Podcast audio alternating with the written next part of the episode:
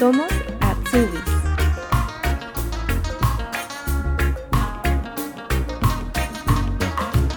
Janet Viamontes es contadora de profesión y había terminado su servicio social en La Habana mientras trabajaba de forma paralela como bailarina.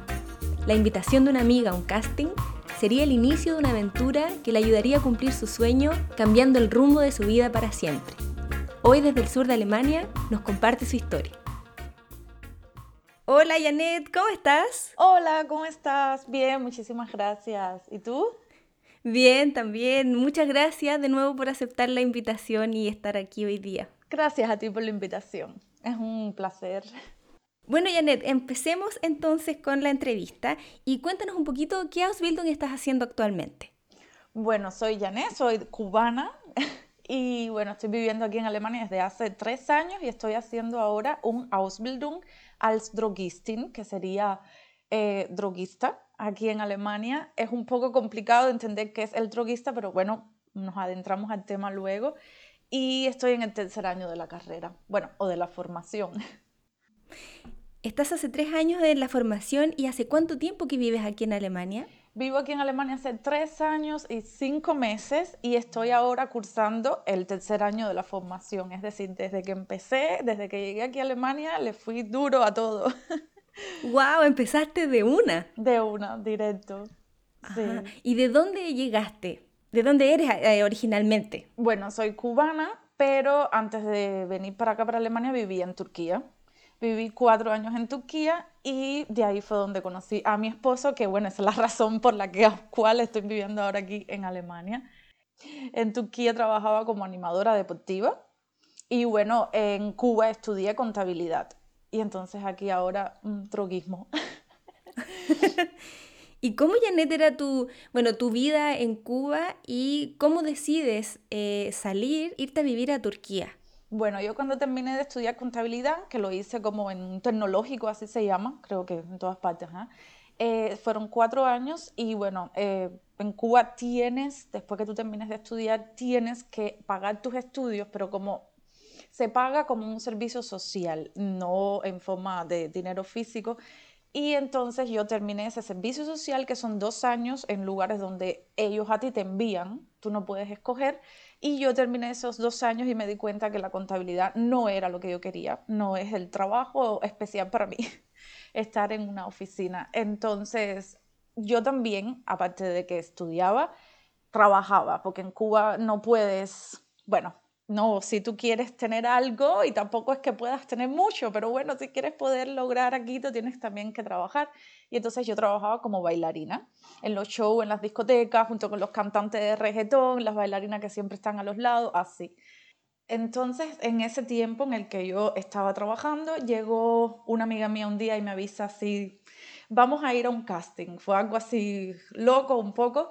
Y me dice, vamos a ir a un casting, que hay un un manager eh, de animación aquí, es un turco, y bueno, como nosotros estábamos en ese mundo del baile, ella me dice sí y se va a llevar a un, a un show o a dos, depende, y entonces vamos a ir al casting, y yo le digo, bueno, sí, fue así, ella me llama por teléfono y me dice, dale, que nos vamos para el casting, y entonces yo me preparo, voy con ella para el casting, pero que ellos, eh, bueno, el turco se llevó a un grupo de baile en el que nosotros no pertenecíamos.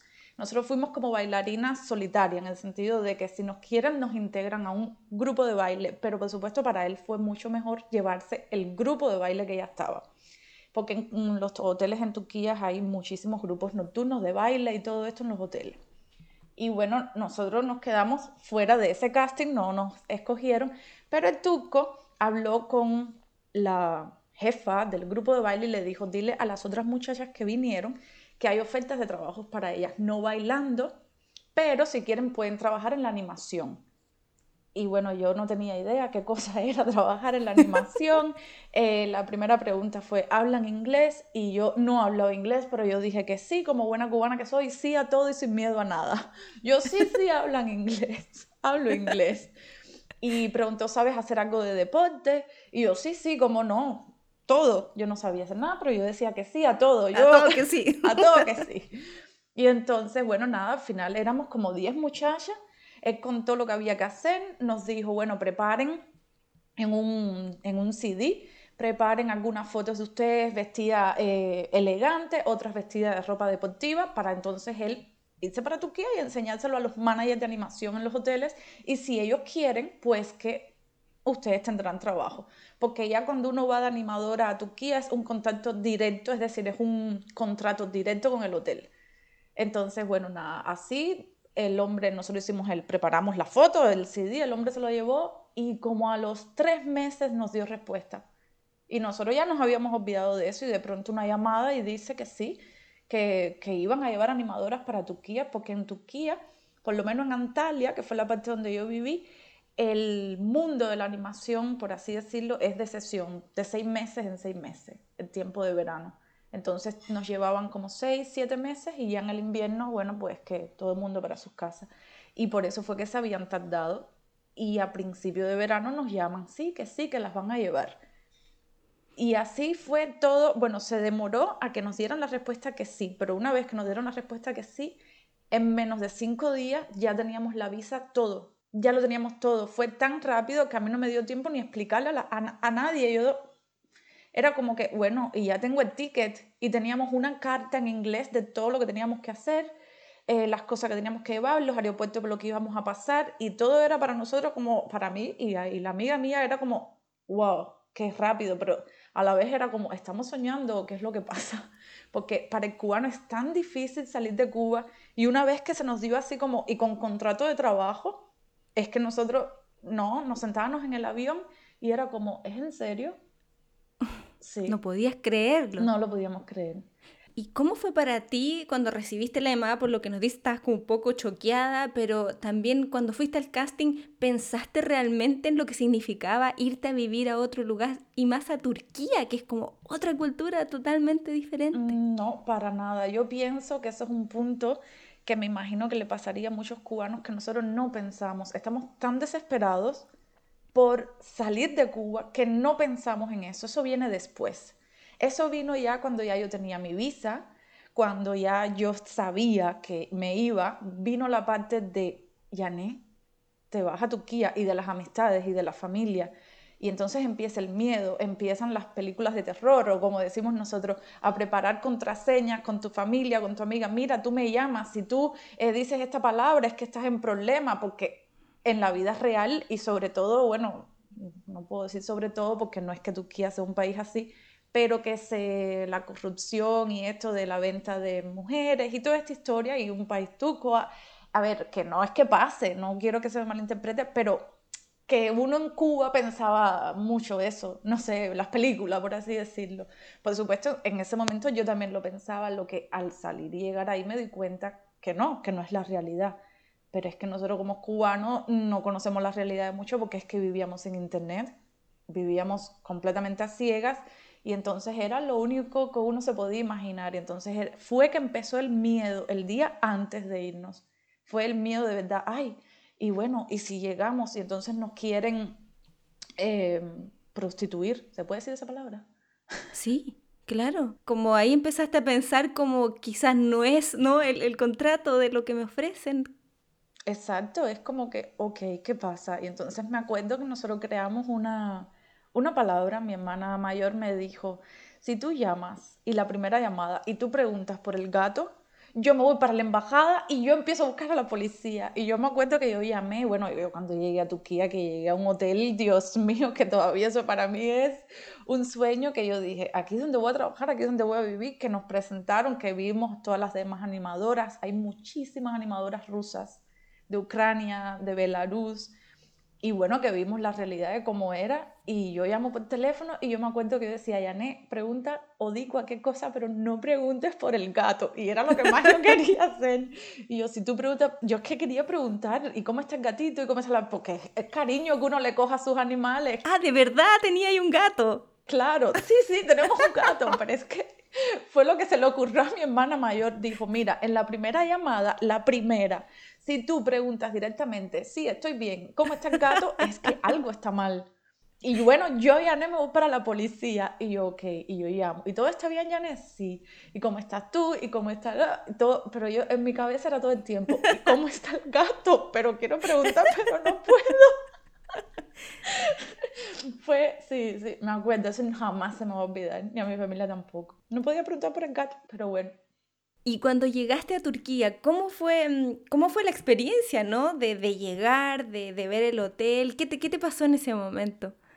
Wow, eso fue genial. Me acuerdo que nos fueron a buscar, eh, éramos tres muchachas, tres cubanas, nos fuimos juntas, nos fueron a buscar al aeropuerto con un cartelito y bueno, nos montamos en una minivan y llegamos al hotel. Cuando abrieron, bueno, nos llevaron directamente a la parte, en turco se le diría como Lojman, que ahí es la parte donde vivíamos nosotros. El Lojman, donde vivíamos nosotros, era como bungalow, muchos, muchos bungalows y en el medio una piscina. Ahí es donde vivían los animadores. Y bueno, no nada más animadores, vivían también personas que trabajaban en la gastronomía. Y bueno, nos llevaron ahí y yo pensando que ese era el hotel. Pero es que no, eso era donde nosotros íbamos a vivir. Y yo, ay Dios mío, me está cogiendo aquí la civilización. Bueno, nos ponen la habitación, una habitación donde estábamos las tres juntas, pero aquello era, yo decía, esto es un salón de baile, una habitación grandísima con un balcón para la piscina, bueno.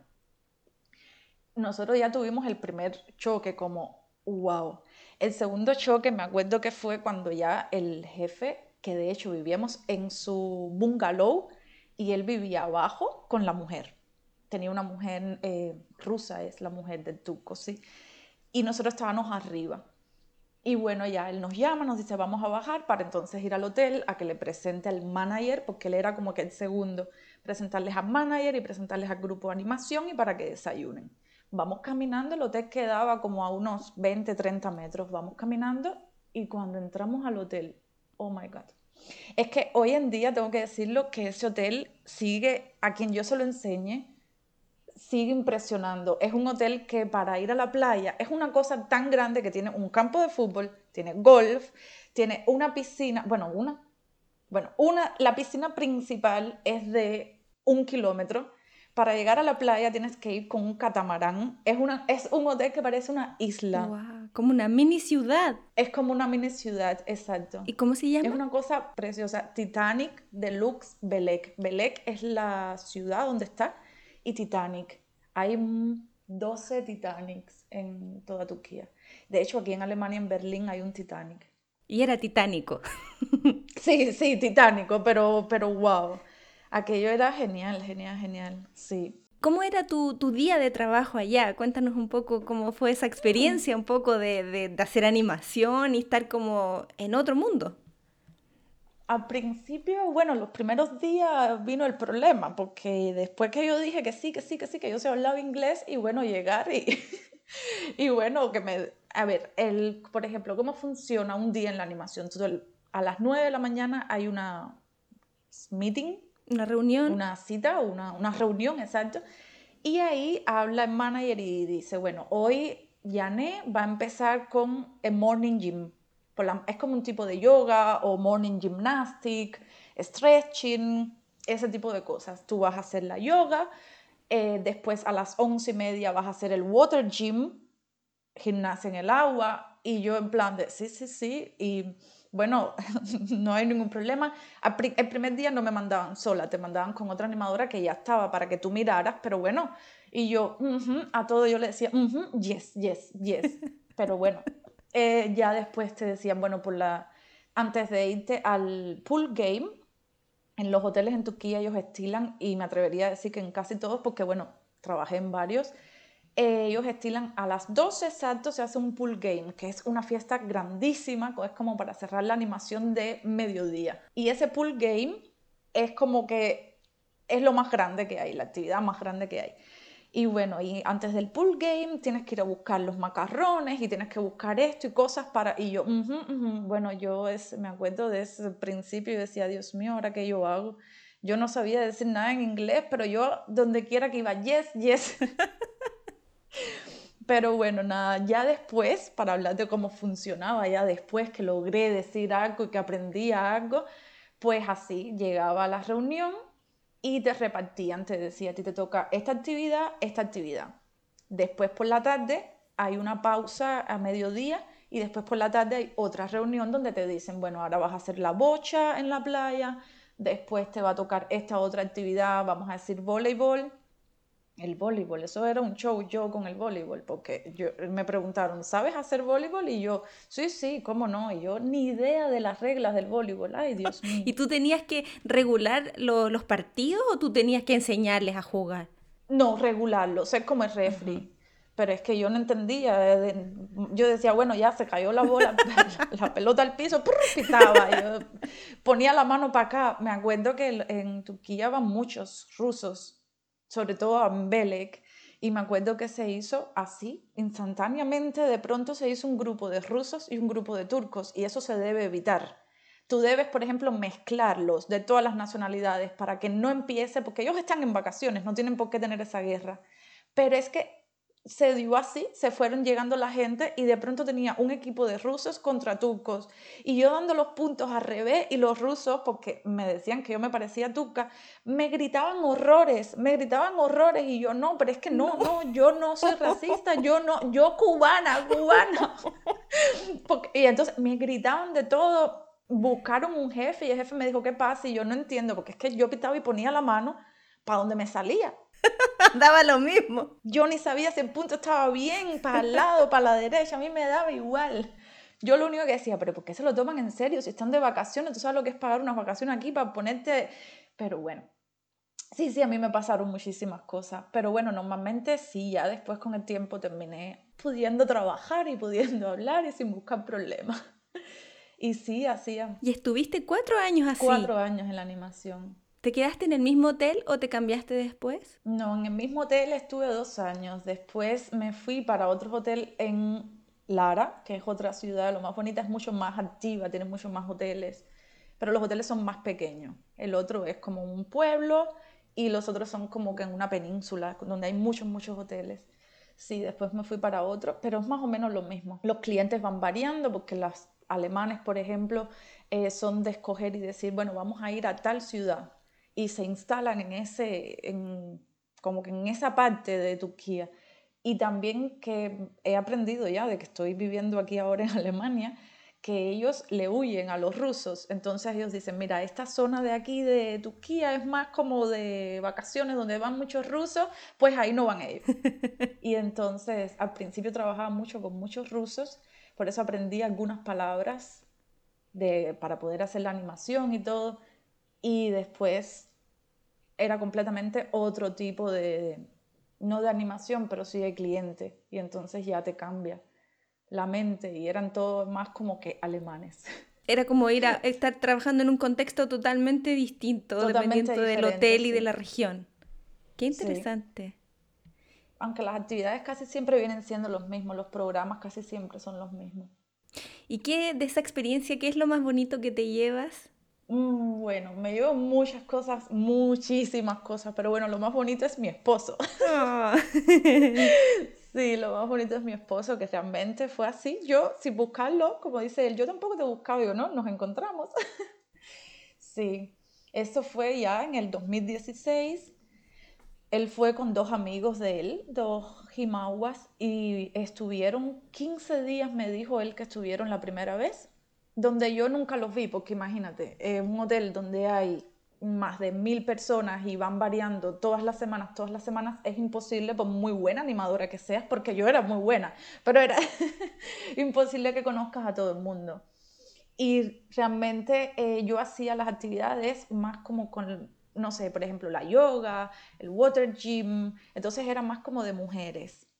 Y entonces eh, los, los los amigos con los que él fue, ellos jugaban voleibol y yo tenía una amiga mía, María, rusa, que ella era la que hacía ese tipo de actividades, entonces ella tenía contactos con ellos y por ahí más o menos a veces cuando ellos me veían junto con María en la noche, en los shows de las noches, porque los animadores también tenemos que bailar show en la noche, em, más o menos por ahí fue donde él me, me vio las primeras veces que me veía en el hotel caminando, pero bueno, nunca fueron de participar en mis actividades. Pero la primera vez ellos estuvieron 15 días y el antepenúltimo día fue que María me dijo, mira, vamos a la mesa, que, que te quieren saludar. Porque en Turquía eh, los hombres, los muchachos animadores, ellos pueden trabajar con las muchachas. Es decir, en el sentido de que hay clientes, vamos a decir, un grupo de cinco amigas que se fueron a vacacionar, no hay problema si los animadores hombres se acercan a ellos y les venden bingo o, les dicen vamos a hacer esta actividad. Ahora, al revés, es como que mm, una mesa donde hay tres muchachos y que se siente una animadora con ellos a tomar, porque tú puedes sentarte a tomar agua, a consumir lo que sea, porque puedes consumir de todo en el hotel, pero que te sientes nada más en un grupo con muchachos, ya el jefe te está mirando como diciendo, vas a perder tu día libre. Ah. Sí, sí, sí, eso. Ah. O sea, ellos sí, nosotras no. Ellos sí, pero las mujeres no. Ajá. Lo que pasa es que, bueno, uno que no es turco ni se deja meter en pie, uno ya se seca. Yo nada más em, me miro lo que sé, yo les miro. Estoy hablando, estoy haciendo mi trabajo. Los estoy invitando a que vengan a comprar en bingo, a, a venderle tour para las discotecas, que al final es comisión para los animadores. Claro que sí. Y entonces, bueno, nada más, cuento que fuimos, los saludé y vi a mi esposo la primera vez la noche anterior a la de ellos irse pero parece que, mm, parece no, bueno, que se enamoró de primera vista. y él es muy penoso y le dijo a uno de, su, de los Imahue, a los amigos con los que él fue, que me escribiera por Facebook. Entonces me escribió por Facebook, me dijo, nosotros estamos en el hotel, ¿sabes quiénes somos? Y yo, ah, sí, los vi, los que juegan en el voleibol. Sí, ya, nos vamos mañana. Eh, mi amigo te quiere escribir. Y me acuerdo que lo primero que le puse fue, ¿y qué pasa? No tiene dedos, porque si me quiere escribir, ¿por qué no lo hace? ¿Por qué me escribes tú?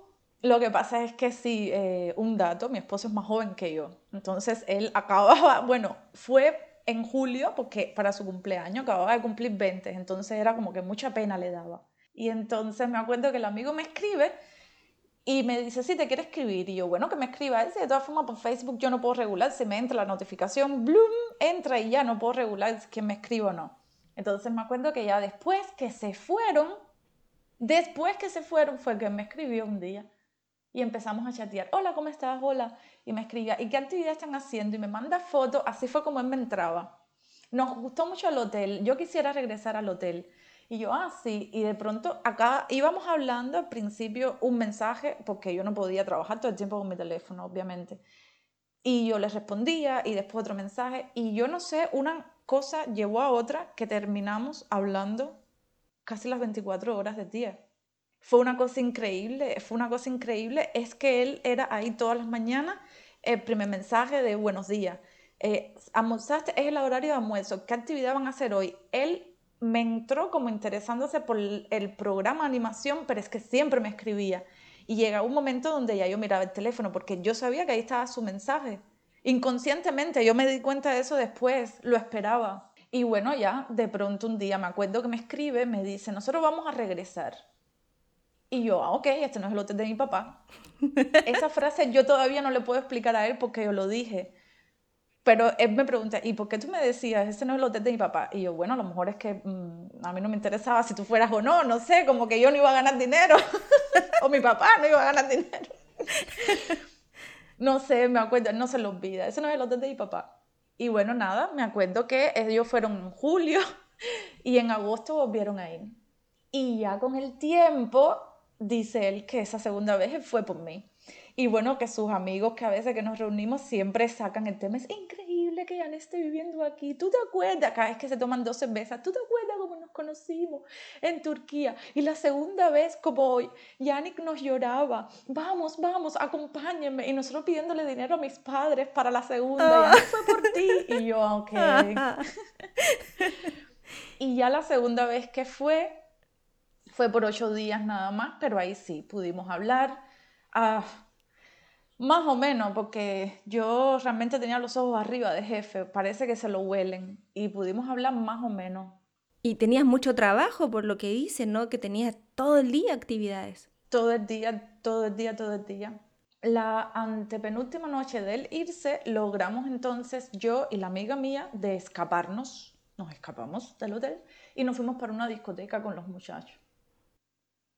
Sí, nos escapamos a riesgo porque nos pueden decir, recogen las maletas y váyanse. ¿Tomaste el riesgo? Sí, nos fuimos para la discoteca, me acuerdo que me emborraché, wow. Mm. sí.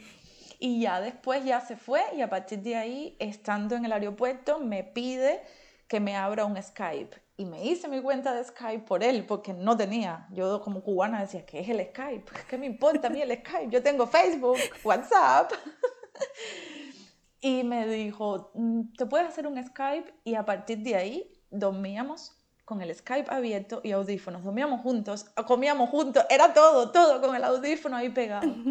Todos los días. Todos los días. Y bueno, y ahí se fueron conociendo. Ahí nos fuimos conociendo. Eso fue agosto, septiembre, octubre. En noviembre yo me fui para Cuba y él me dijo, bueno, en diciembre voy. Y yo me quedé como que, sí, claro. claro, todo sí, obviamente vas, te lo creo. No le creía nada, exacto. Bueno, que el 29 de diciembre se apareció en Cuba. Llegó.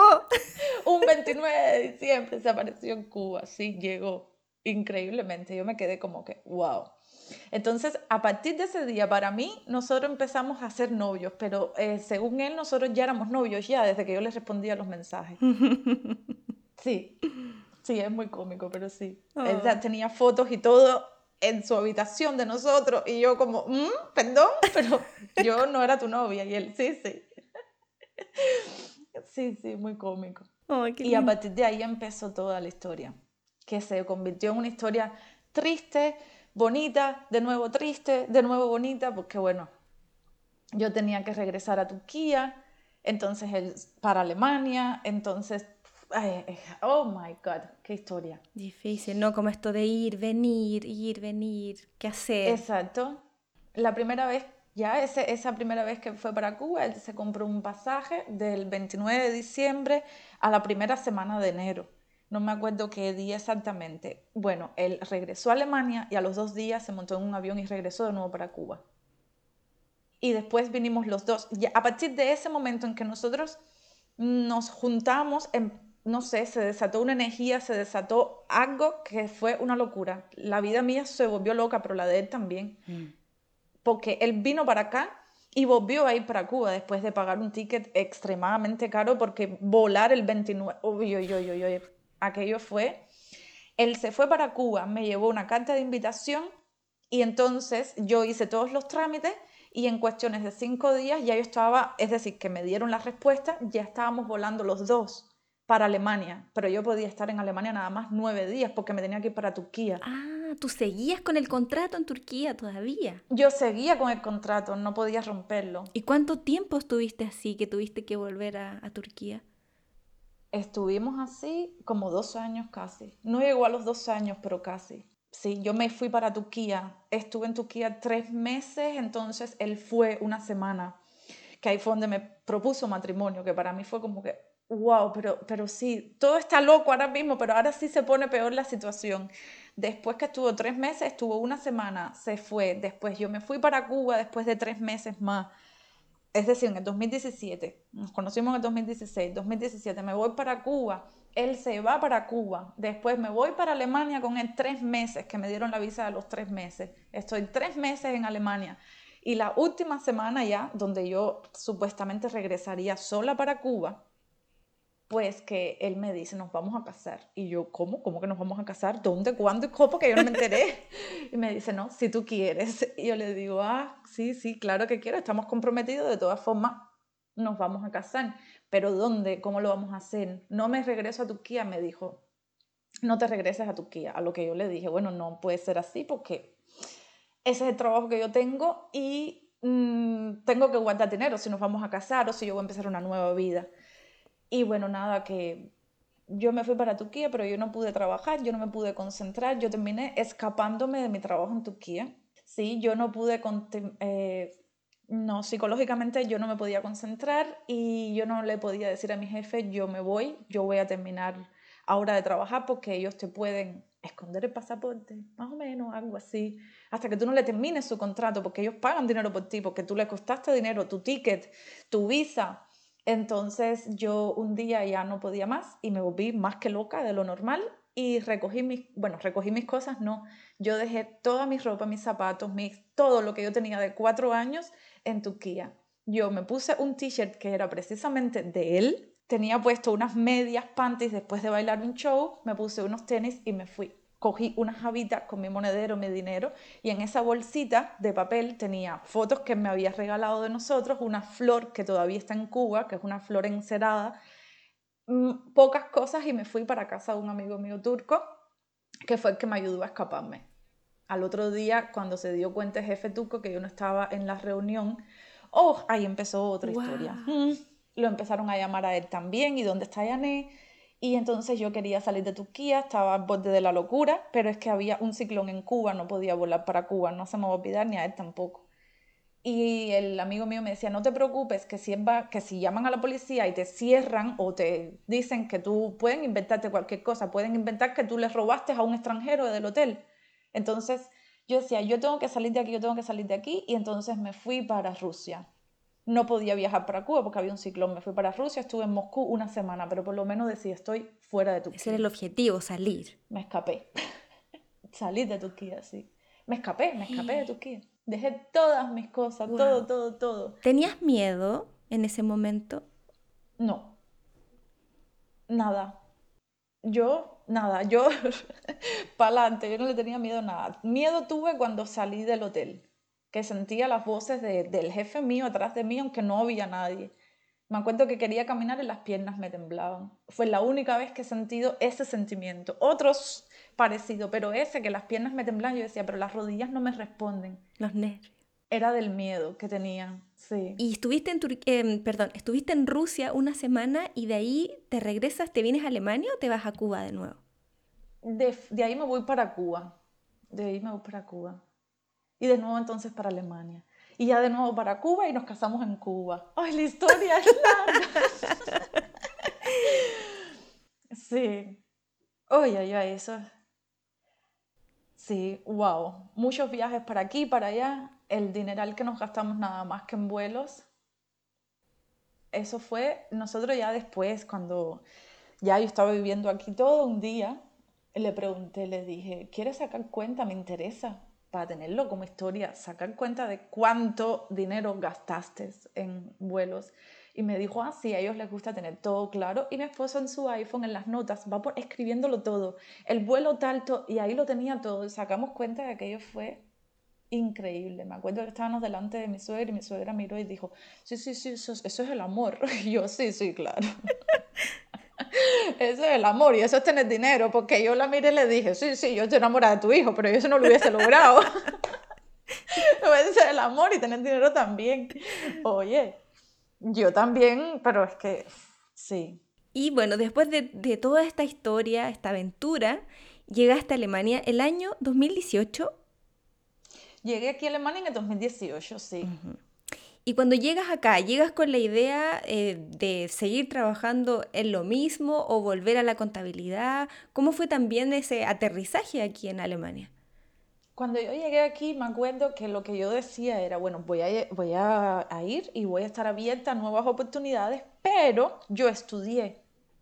Y entonces yo decía, bueno, quizás eso que yo estudié lo puedo y me sirve ahora para algo, porque en Cuba no me sirvió para nada, en Turquía tampoco, y me hacía mucho la pregunta también, porque ven a los animadores y piensan que somos personas que nunca hemos estudiado y realmente duele en la forma en que tú tienes que abandonar tu país y trabajar, pero yo decía, bueno, ahora sí, tengo la oportunidad de trabajar en lo que yo estudié.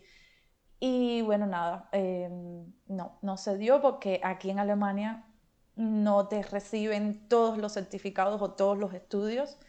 Y después de hacer averiguaciones, eh, de que me dijeran, mm, tendrías que pagar un semestre para que entonces puedas dar las asignaturas que te faltan a tu carrera, pero aquí en Alemania lo tienes que pagar tú misma y después no vas a encontrar un súper trabajo, además que ese trabajo no es súper bien pagado. Después de varias averiguaciones, información, yo dije, bueno, no, no es la opción porque tampoco es que yo me muera y que yo diga, ay, yo amo la contabilidad.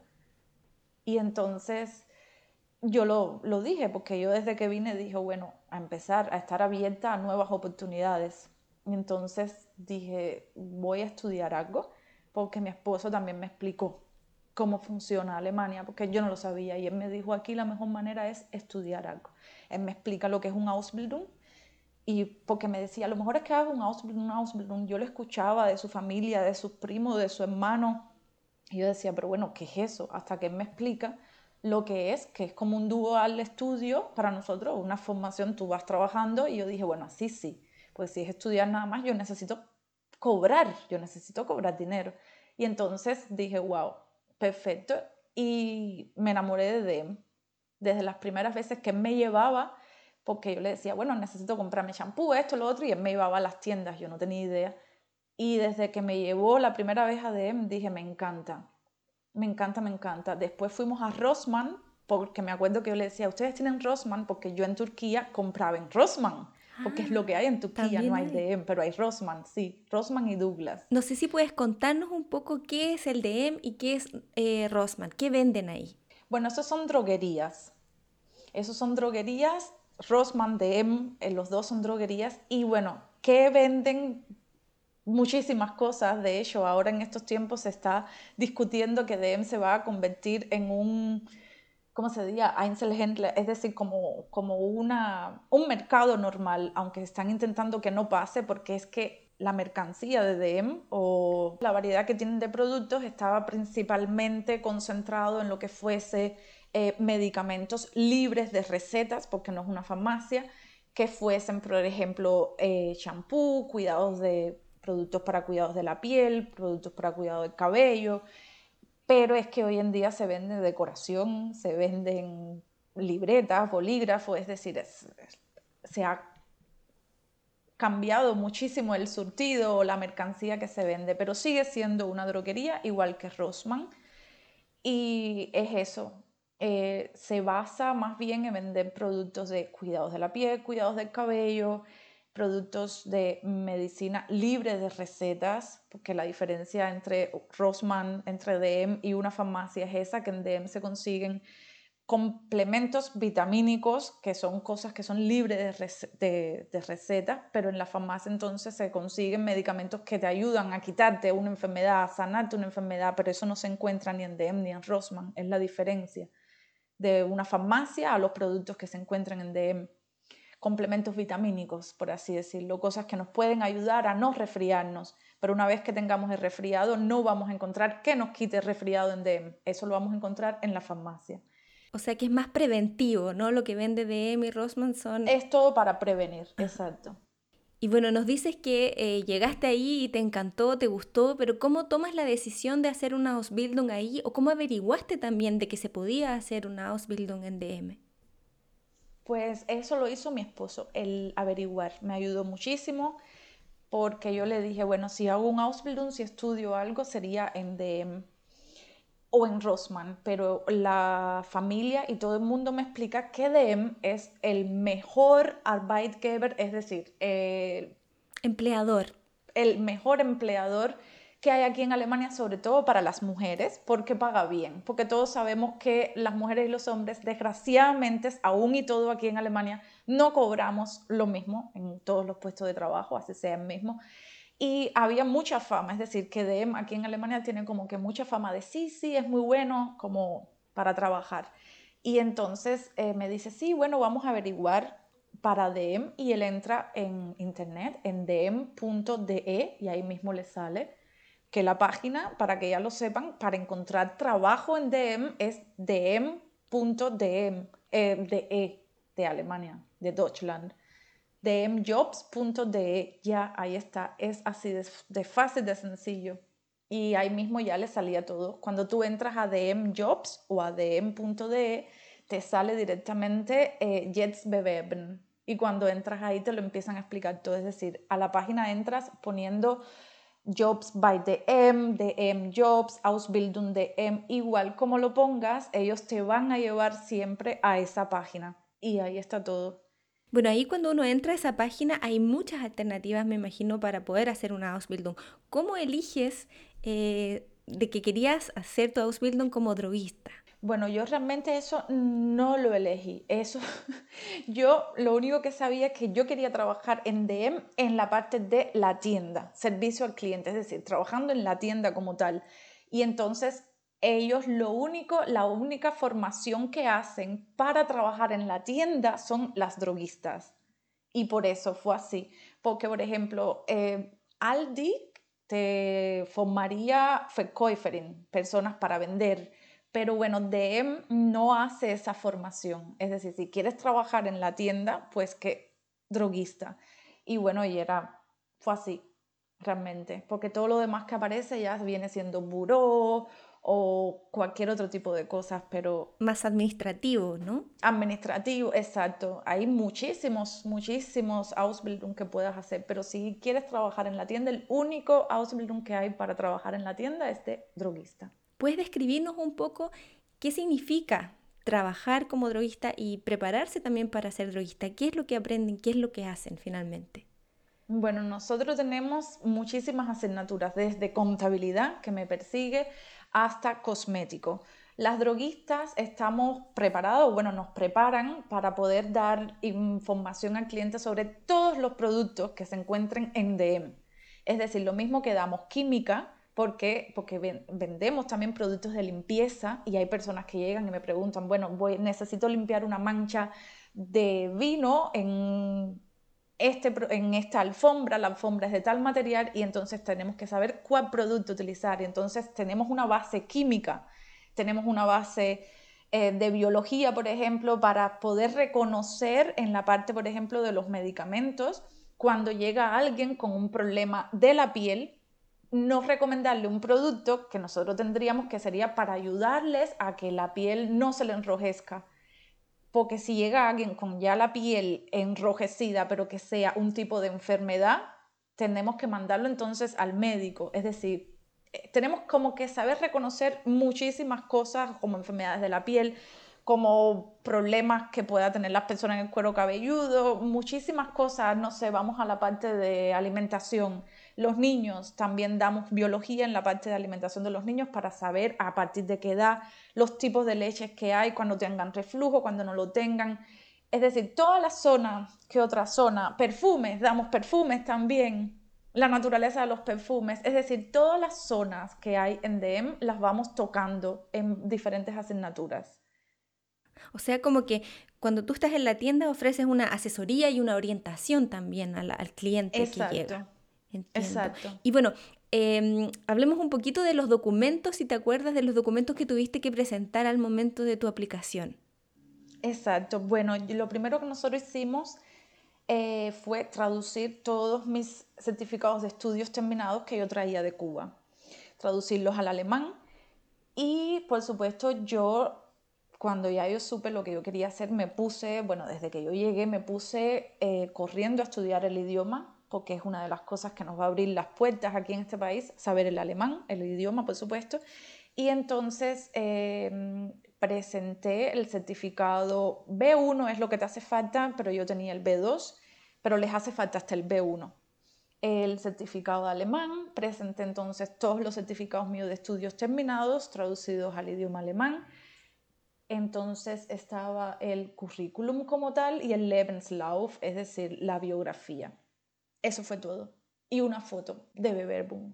Sí. ¿Y em, te llamaron a una entrevista después? Sí, eso todo nosotros lo hicimos a través de la página que yo dije, la de eh, jobs.de, ahí se encuentra, ahí lo pusimos todo digital.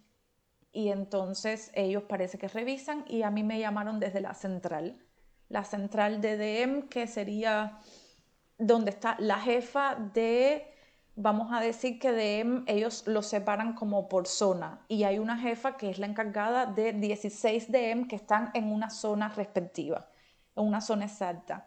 Y entonces de ahí de la central me llamaron a hacerme una invitación donde estábamos, creo que éramos como 20 muchachas. Eso no significa esa invitación a conocerte no significa que sea una presentación de trabajo. No es ese típico presentación de trabajo. Eso es para hablar contigo, te ponen a hacer algunas actividades. Me acuerdo que me dieron unas tarjetas con fotografías, habían fuegos, habían cosas y yo tenía que hablar sobre la tarjeta. Actividades que no estaban muy relacionados con DM, pero bueno, a lo mejor era para ellos ver cómo uno habla o... Y bueno, me acuerdo que eso, y ahí no te dan respuesta ahí no te dan respuesta, ya, se acabó, yo me fui para la casa y después con el tiempo te mandan un email que sí, que, que te escogen ah. y así. Mira, O sea, no es una, la típica entrevista laboral que te preguntan fortalezas, debilidades, sino que a través de otras actividades ellos van viendo cómo te desenvuelves, tu personalidad, etc. Exactamente. Esa otra entrevista llegó después, porque una vez que ellos te escogen para que tú estés en DM, ellos hacen eh, preguntas internas a, a las filiales, a las tiendas en sí les van preguntando, ¿quién va a coger eh, estudiante este año? ¿Qué tienda le hace falta? Entonces, una vez que me pasaron a mí, por supuesto, tú tienes la oportunidad también de poner con, en qué tiendas tú, las vas tú quieres trabajar, porque por supuesto yo no me iba a ir para una que me quedase a dos horas, entonces yo marqué cuatro. Y de esas cuatro, una fue la que me llamó. Entonces eh, me llama y me hace la invitación entonces ya a esa conversación, a esa entrevista de trabajo que ahí sí me preguntó em, por qué DM, por qué eh, el interés por estudiar aquí, qué, por qué piensas que serías buena para el trabajo. Esas fueron las preguntas que me hizo. No me hizo muchas preguntas realmente, entonces ya a partir de ahí me invitaron a hacer dos días de práctico y ellos te miran cómo tú trabajas, y en el segundo día de práctico te dan las respuestas si te quieren para su equipo o no. Ah, igual es un, un proceso que toma, que toma su tiempo. Y ese día que tuviste que hacer la práctica, ¿qué, qué tuviste que hacer esos dos días? Bueno, ellos me, me, acuerdo que me pusieron a trabajar con casi todas las trabajadoras que estaban de turno. Me iban rotando. Una trabajadora estaba, por ejemplo, organizando la mercancía y me decían, bueno, ve y hazlo con ella como para que yo hablara con ella, porque DM es mucho de la filosofía de trabajar en equipo, de trabajar en grupo. Y entonces eh, las jefas les importa mucho la opinión de las compañeras. Es decir, a, la hora de escogerme, eso ya lo sé después, pero bueno, a la hora de escogerme, ella le preguntó a todas las compañeras sobre la opinión. Entonces, por eso es que ellos nos ponen, que ellos no, que la jefa te pone a trabajar como que media hora con esta compañera. Yo decía, bueno, ya terminamos. Me decía, bueno, mira, aquella otra está haciendo un, inventur, un, inventario. Por supuesto, yo no lo hacía, pero me decía, ve y ayúdala. Y la muchacha me decía, mm, aguanta esto. Es como que para que vayas trabajando con todo el mundo, a ver cómo vas conversando, cómo tú te vas integrando con la gente, así. No tenía que hacer nada sola. Claro, solo como asistir, observar. Y después que pasaste esos dos días, ahí ya te, te dijeron que sí, como te dieron la confirmación de alguna forma que ya estabas aceptada. Exactamente, ya el, primer día fueron como cuatro horas y el segundo día se suponía que fuesen cuatro horas también, pero a las dos horas me llama mm, la que es mi jefa y me dice, bueno, mm, me esperas en el buró. Y yo dije, bueno, ya, no funcionó. ¿Por qué? Porque me lo interrumpe. Yo dije, bueno, ya no funcionó. ¿Qué habré hecho? ¿Qué habré dicho? o a lo mejor por el idioma, porque yo hice ese práctico cuando yo llevaba viviendo en Alemania cuatro meses. Porque la mejor etapa para aplicar, para hacer el Ausbildung, es a principio, enero, febrero. Aunque los Ausbildung empiezan en agosto, la mejor etapa para, para aplicar, porque ellos ya empiezan a buscar desde enero, febrero. Entonces, yo me presenté en marzo y bueno, yo realmente no llevaba mucho tiempo aquí ni, ni dominaba muy bien el idioma, así que por ahí, pero bueno, de todas formas ellos se dan cuenta de que si tú quieres, que si tú lo intentas y te dan la oportunidad.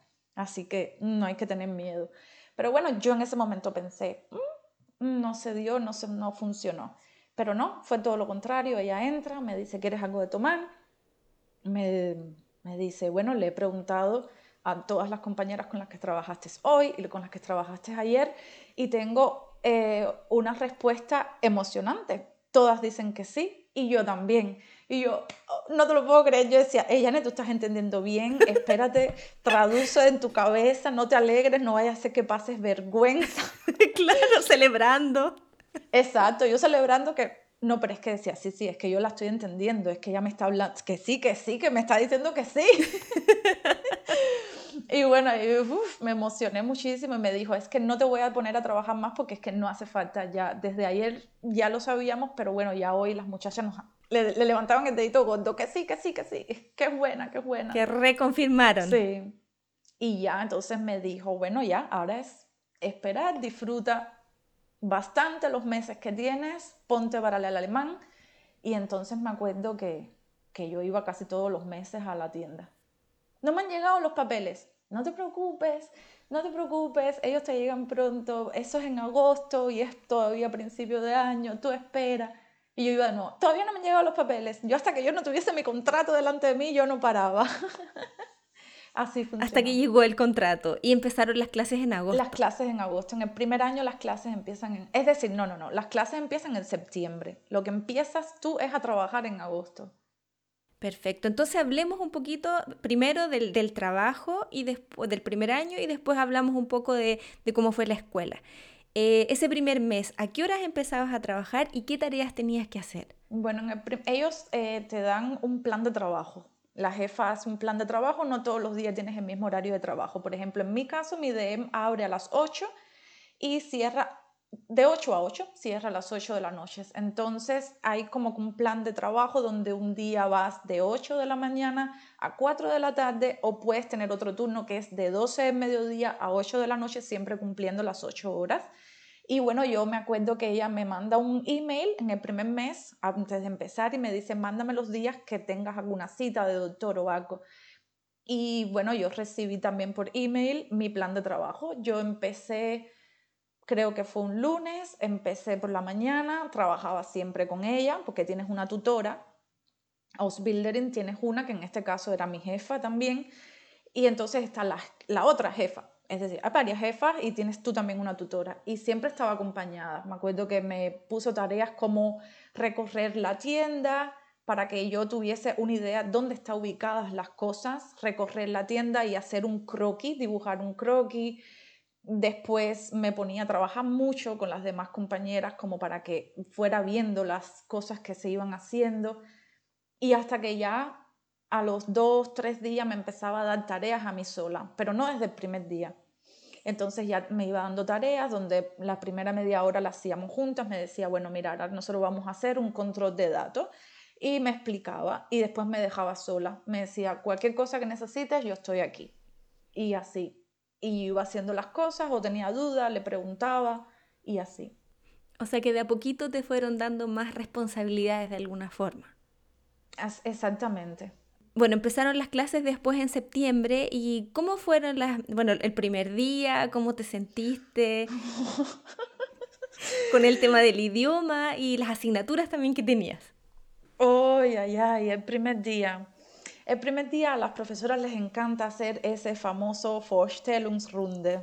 Cada vez que entraba una profesora era, bueno, yo soy la profesora de, mm, vamos a decir, de química, vamos a presentarnos, mi nombre es, yo soy profesora. Y me gustaría ahora escuchar de cada uno de ustedes, cómo se llaman, de dónde vienen, y yo, ay, no te lo puedo creer, Dios mío, yo en mi cabeza repasando la oración.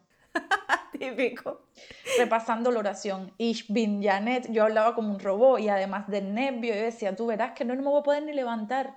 Bueno, nada. llegó la primera profesora, la primera presentación y yo lo logré.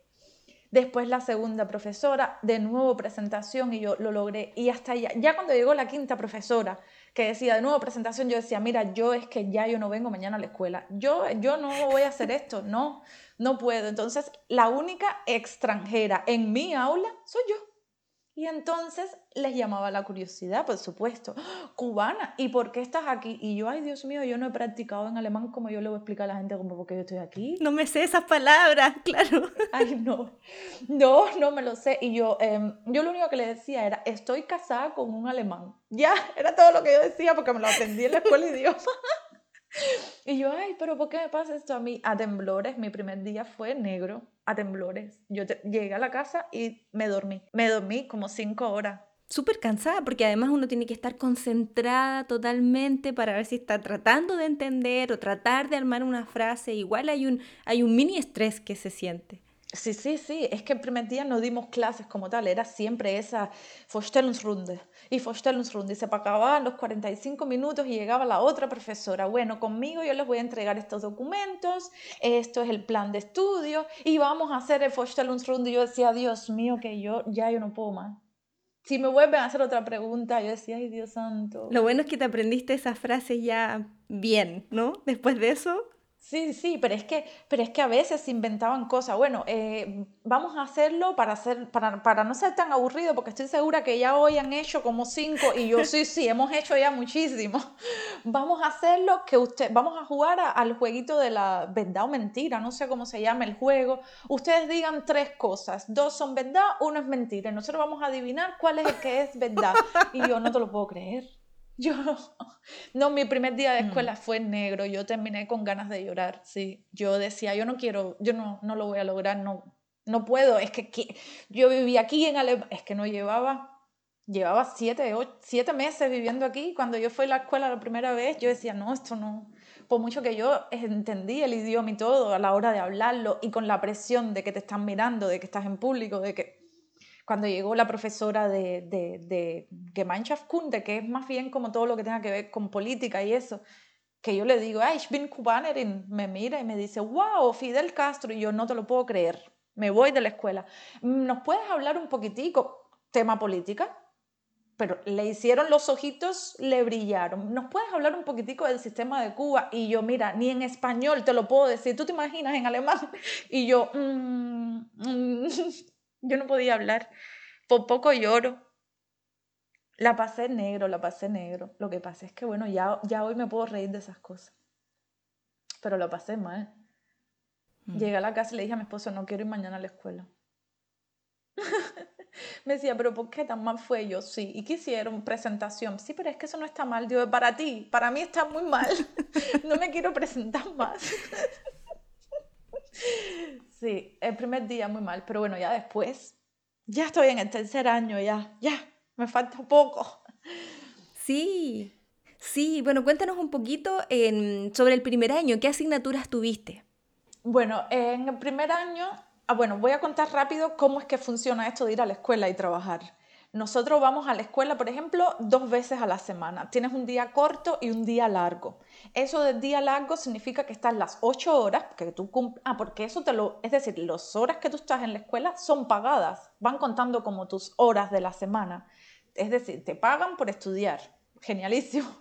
Entonces tienes un día largo que estás las ocho horas en la escuela, es decir, desde las ocho de la mañana hasta las cuatro y media, dependiendo la pausa que tengas y tienes un día corto, que haces cuatro horas y media, ese día corto puede ser que tu jefa te diga, bueno, después de la escuela ven a trabajar, o puede ser que te diga, no, y entonces ya terminaste a las dos y media, tienes el día para ti.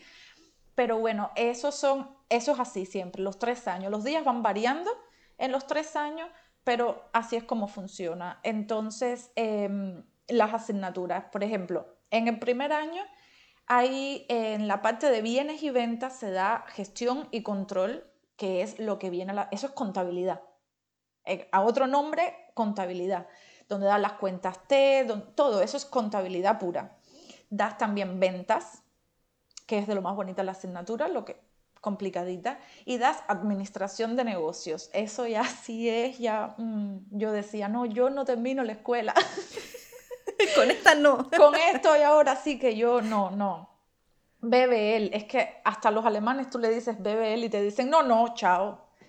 Pero sí, entonces está la parte de, esas son tres asignaturas que entran en bienes y ventas. Está la otra parte que es economía y estudios sociales, donde das estudios sociales, se habla mucho de política, como sería, más bien yo digo que eso es una educación cívica, que nos ayuda a nosotros, sobre todo los inmigrantes, a integrarnos con el país, tanto con temas políticos como con temas sociales pero bueno, se llama así estudios sociales y damos economía general.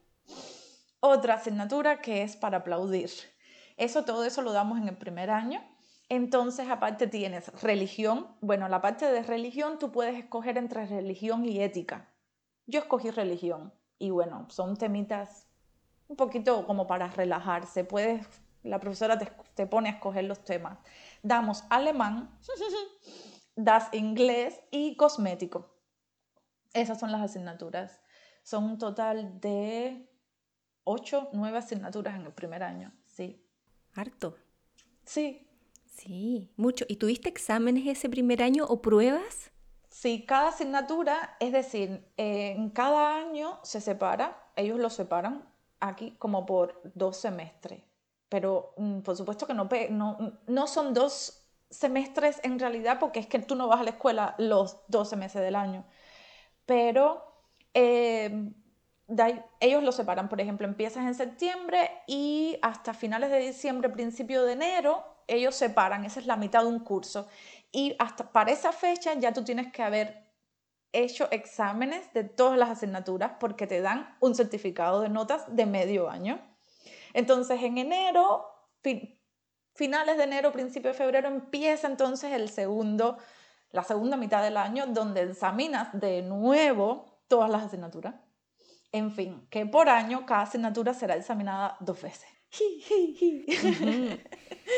¿Y tú ibas aplicando lo que ibas aprendiendo en la escuela, en la teoría, de forma inmediata también en el trabajo o no tenía relación?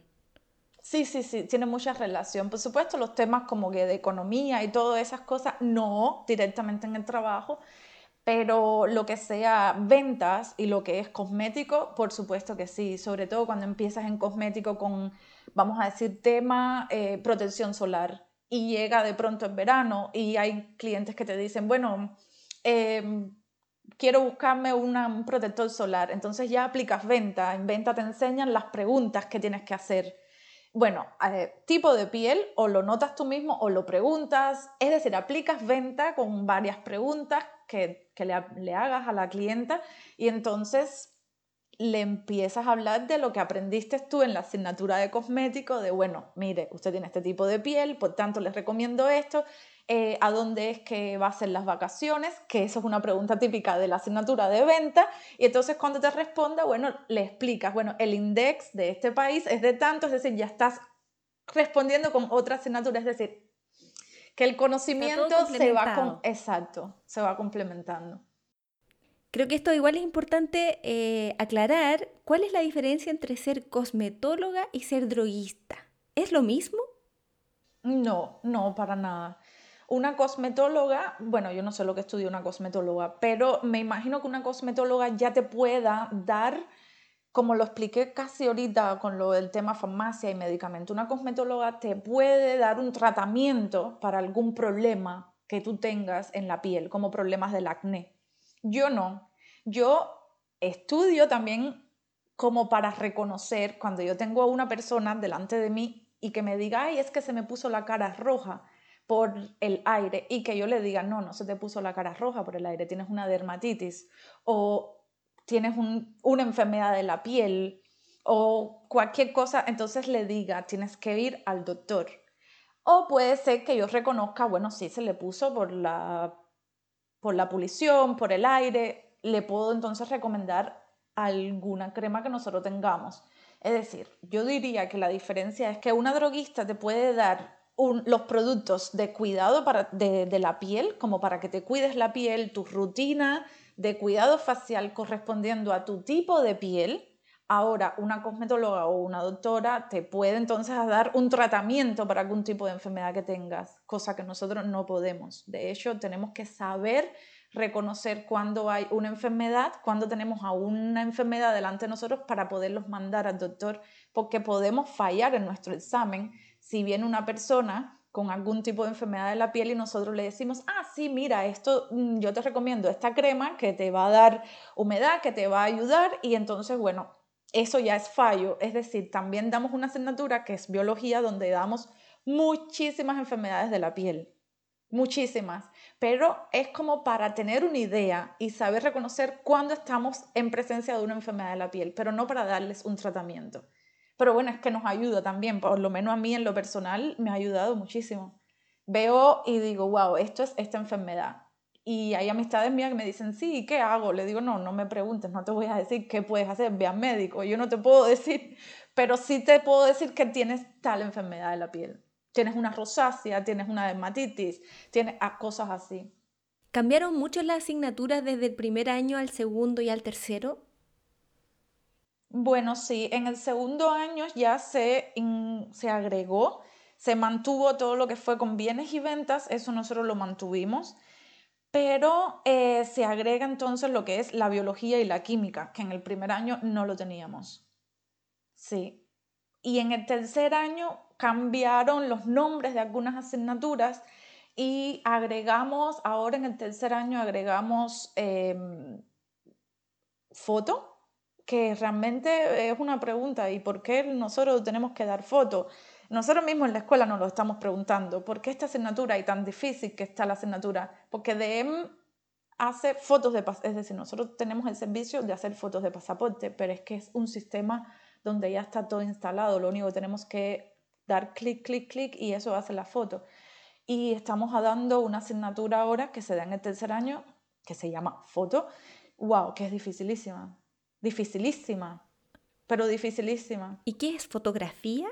fotografía pura, pero es una cosa dificilísima, matemática y de todo ahí adentro. Y nosotros estamos muy molestas, como diciendo, por favor, ¿por qué tenemos que perder el tiempo en esto si el sistema está instalado? Nosotros lo único que tenemos que saber es dar clic, clic, clic. Pero bueno, tenemos fotografía y tenemos entonces la asignatura proyecto, que es eh, un proyecto que lo preparas en tu tercer año que puedes escoger tú el tema, por supuesto, tiene que, ver con, tiene que ser con algo de DM, pero tú eres libre de escoger el tema y lo haces en equipo y presentas el proyecto y te dan una nota, que sería, sí, proyecto. Así mismo aparece en, en el certificado de notas. El otro día antes de grabar me habías comentado que tuviste que hacer un herbolario. Ay, sí, el herbario, el herbolario. Eso, claro, un herbario. ¿Cómo fue? Cuéntanos un poquito, ¿qué es un herbario? ¿Qué tuviste que hacer? ¿Qué, qué cosas aprendiste haciendo el herbario? Bueno, el herbarium es, em, en los tres años tienes tiempo para acumular 20 plantas diferentes. Esas 20 plantas, ellos en DM te dan un Pflanzenpresa, eso viene siendo como una prensa. Una, prensa, exacto, y ellos iba a decir un aplastador de planta, ay Dios mío, una, prensa. Y eh, bueno, vas por las calles de vez en cuando y vas diciendo, bueno, ¿qué matita es esta? Yo me instalé en la aplicación, en el teléfono, disculpa, una aplicación que la iba escaneando y me iba saliendo el nombre de la matita, porque mm, aprendí, una de las cosas que aprendí, que ellos aquí en Alemania saben muchísimo de plantas. Y ven una planta y dicen, esto es esto. Y yo decía, ay Dios mío, pero la civilización me está matando. y aquí saben mucho de plantas y de cosas. Y yo, bueno, ok, yo eh, me instalé la aplicación, me iba ayudando muchísimo. Entonces, coges la plantita y la metes en esa presa, en esa... La aplastas, la secas. y después la, la pegamos en un libro donde tenemos y a partir de ahí empezamos entonces a averiguar en otro libro que nos dan también, que te lo dan en, en, la tienda, no en la escuela, empiezas a sacar todos los tipos de drogas en diferentes idiomas, en latino, en alemán, los tipos de droga de la planta, para qué se utiliza esa droga de esa planta. Y que de la parte de la planta, por ejemplo, qué es lo que se utiliza entonces aprendí que DM utiliza muchísimas plantas que increíblemente a veces están en las aceras y le pasamos por arriba y las vemos ahí y decimos, bueno, y es que DM utiliza esas plantas, pero muchísimo, muchísimo, porque la mayoría de mis plantas son o de mi jardín o de las aceras que me las encontraba. Y yo decía, Dios mío, y de pronto abrí el libro, que es donde salen todas las plantas con las que DM trabaja y hace sus medicamentos. Yo decía, no te lo puedo creer, pero es que la mayoría de las cosas aquí son de esta planta y me la encontré en la acera, en la calle. Y yo, wow, sí, es de lo más bonito. Y has tenido, bueno, me dijiste que el primer año tuviste exámenes. ¿Ahora has tenido otras pruebas, otros test este año? Bueno, eh, en los tres años se mantiene igual, pero esos exámenes que, yo, que se hacen en la escuela son exámenes de la escuela. Al final de los test, y se mantiene igual. Se va haciendo, cada asignatura será examinada dos veces en los tres años. Pero ahora viene la parte más fuerte, que sería el examen final, que es eh, el año que viene, en mayo.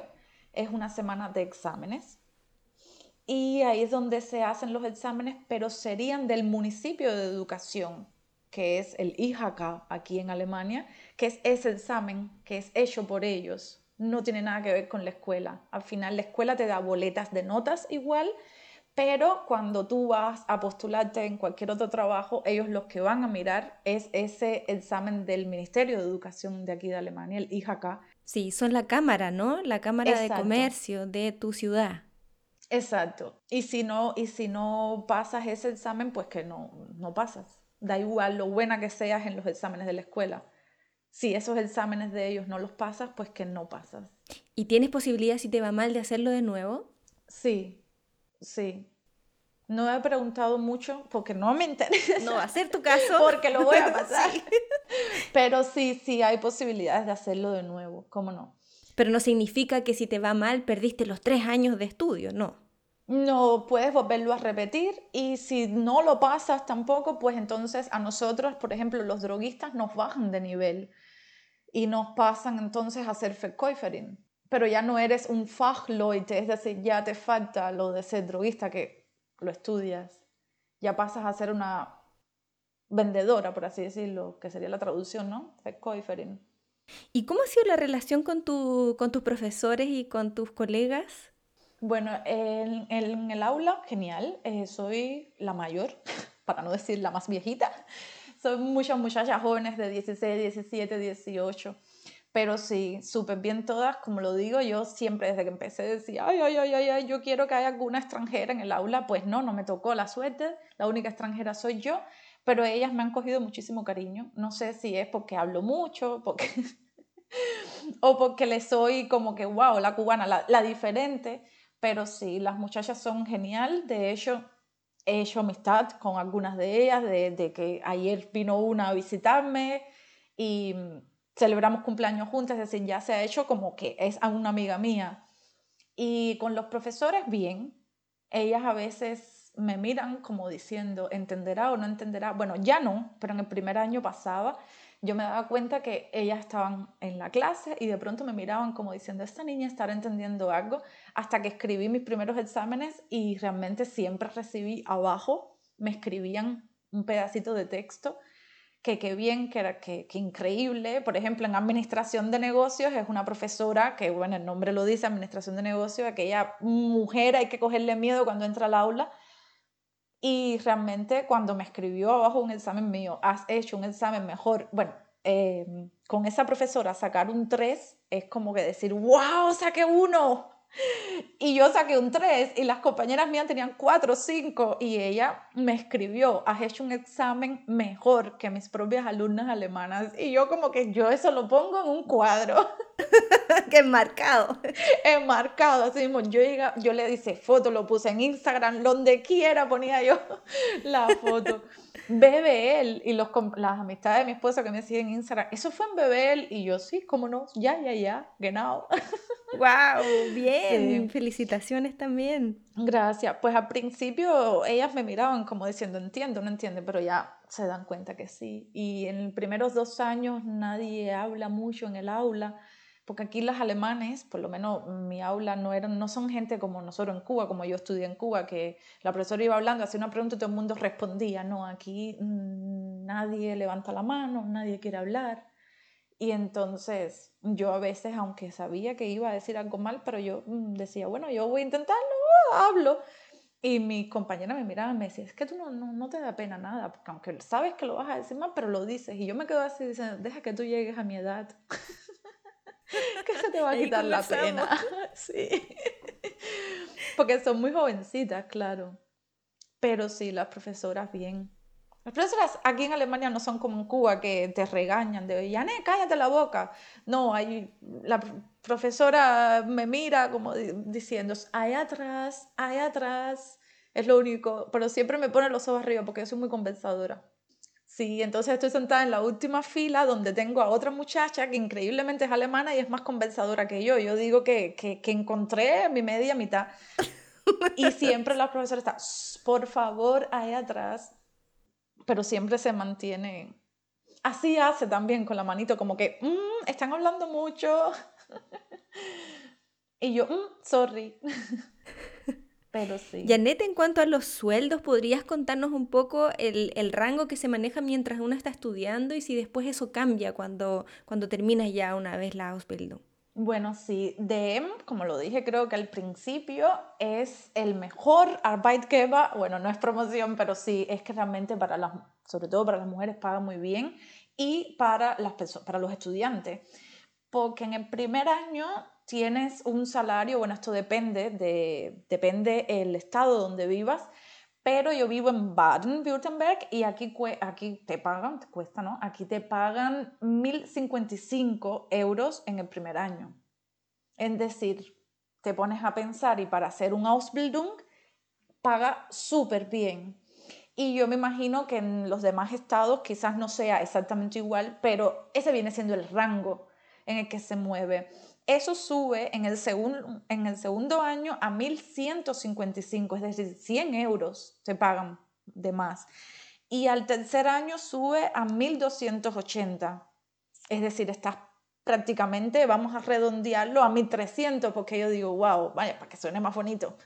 Pues 20 euros casi son 1.300, y porque es un dual estudio al final, es decir, paga muy bien, sin contar que eh, paga vacaciones y que paga navidades, que no todos los trabajos hoy en día en Alemania siguen pagando eh, el, dinero de vacaciones, o por lo menos eso lo he aprendido con el tiempo, porque ni mi suegra ni mi suegro, ninguno de los dos tienen dinero de vacaciones en sus trabajos.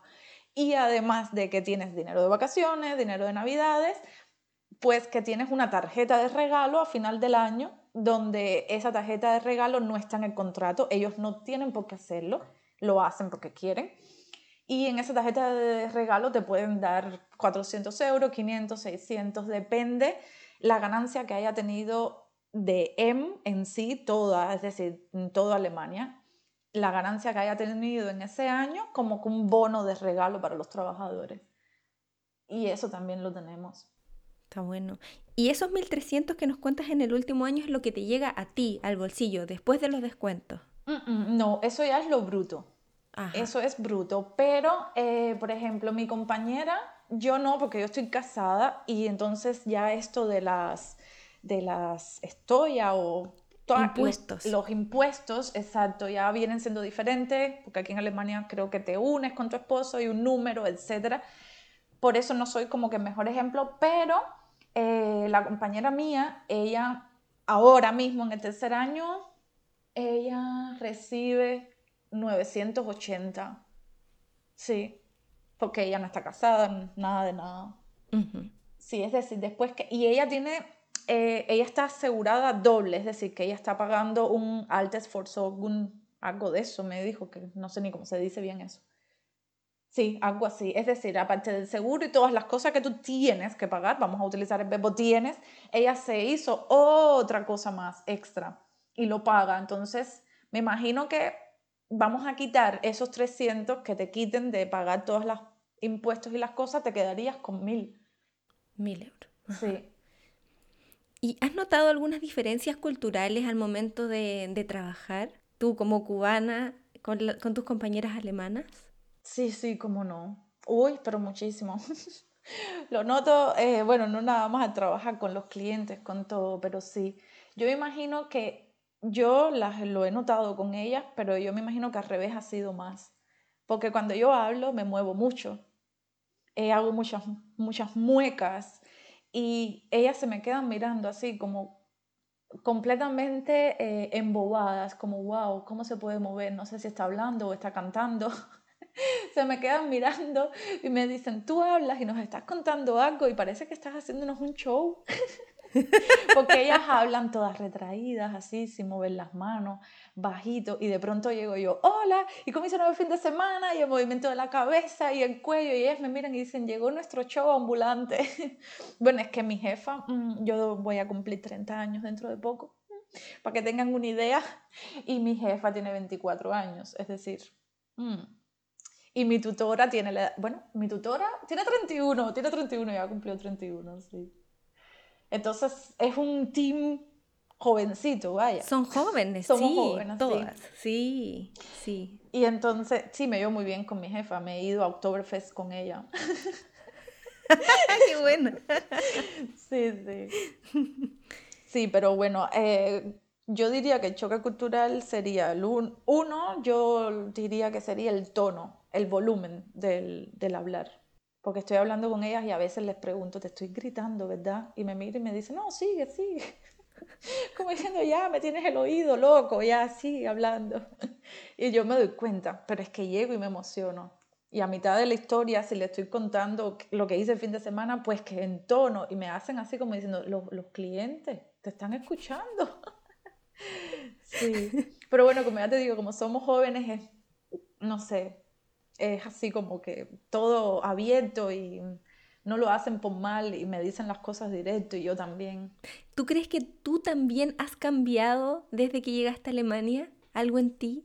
Sí, claro, pero muchísimo. Analizo, sobre todo cuando estoy con ellas, no es que yo me haya eh, convertido en una persona completamente diferente a lo que soy, pero me doy cuenta o me di cuenta o aprendí que cuando estoy en, en una casa de alguna de mis compañeras de trabajo que decimos, vamos a reunirnos, vamos a hacer una noche de juegos.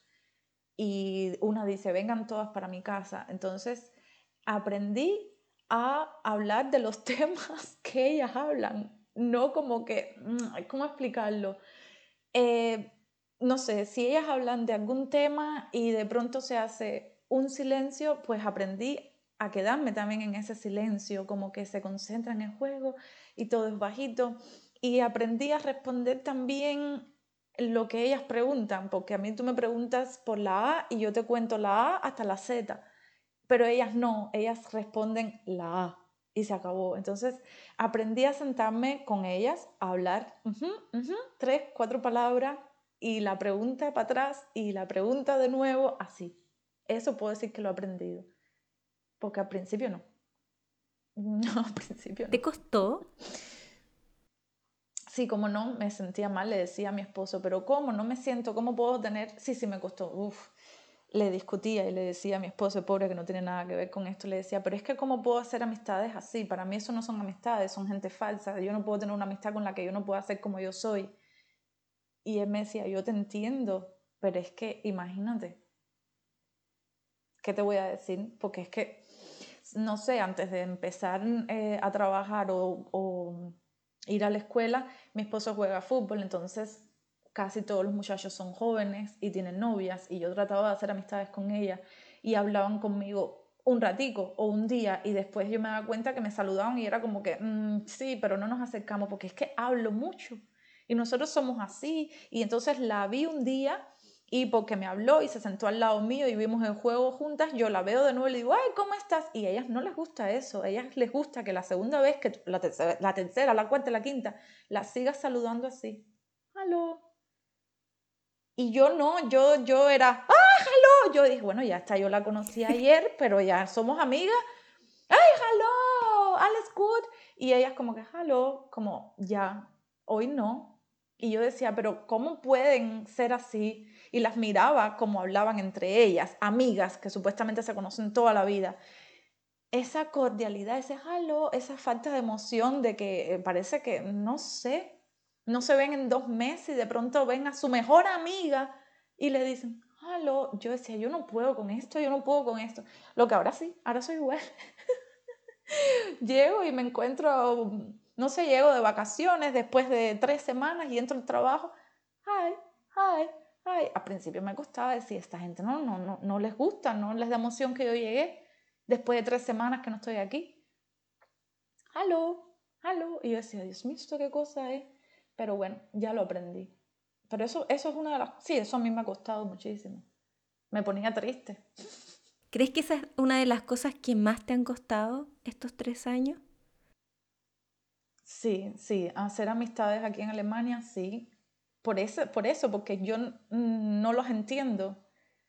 Mm, ahora sí, ahora sí, muchísimo más. Sobre todo es que también ya mucho tiempo trabajando, compañeras en la escuela, y me doy cuenta que al principio son así, ya después se van abriendo un poquitito más. Nunca llega al nivel eh, típico, yo soy cubana, te vi hoy, me saludaste, mañana te abrazo y te como a beso. Eh, a ese punto nunca van a llegar, pero sí se abren un poco más si se abren un poco más. Y entonces he aprendido aquí viviendo en Alemania que obviamente mm, eso ellas no lo hacen por malo, esa es su cultura, esa es su educación, pero he aprendido también de, de, otros latinos o de otros inmigrantes que no todos nos somos iguales, que los cubanos a veces nos pasamos un poquitico.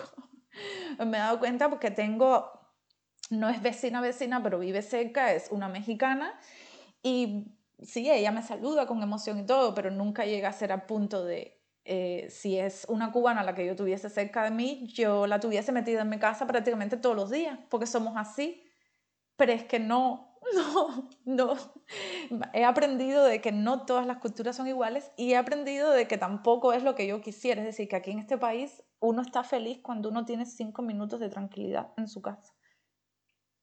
Sí, realmente. ¿Crees que en este proceso también has aprendido de algo de tu propia cultura? Sí, cómo no. Que, que, que somos bulleros, pero, pero... sí, eso de que somos muy diferentes, pero muy, porque yo siempre cuando estaba en Cuba decía todos los latinos y siempre pluralizos, todos los latinos, todos los latinos, y a veces digo, no, Yané, no todos los latinos.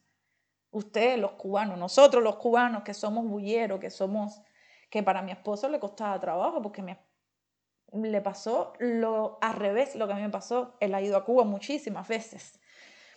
Y de pronto yo me encontraba con un amigo mío de la escuela en la calle y le decía, mira, este es mi esposo.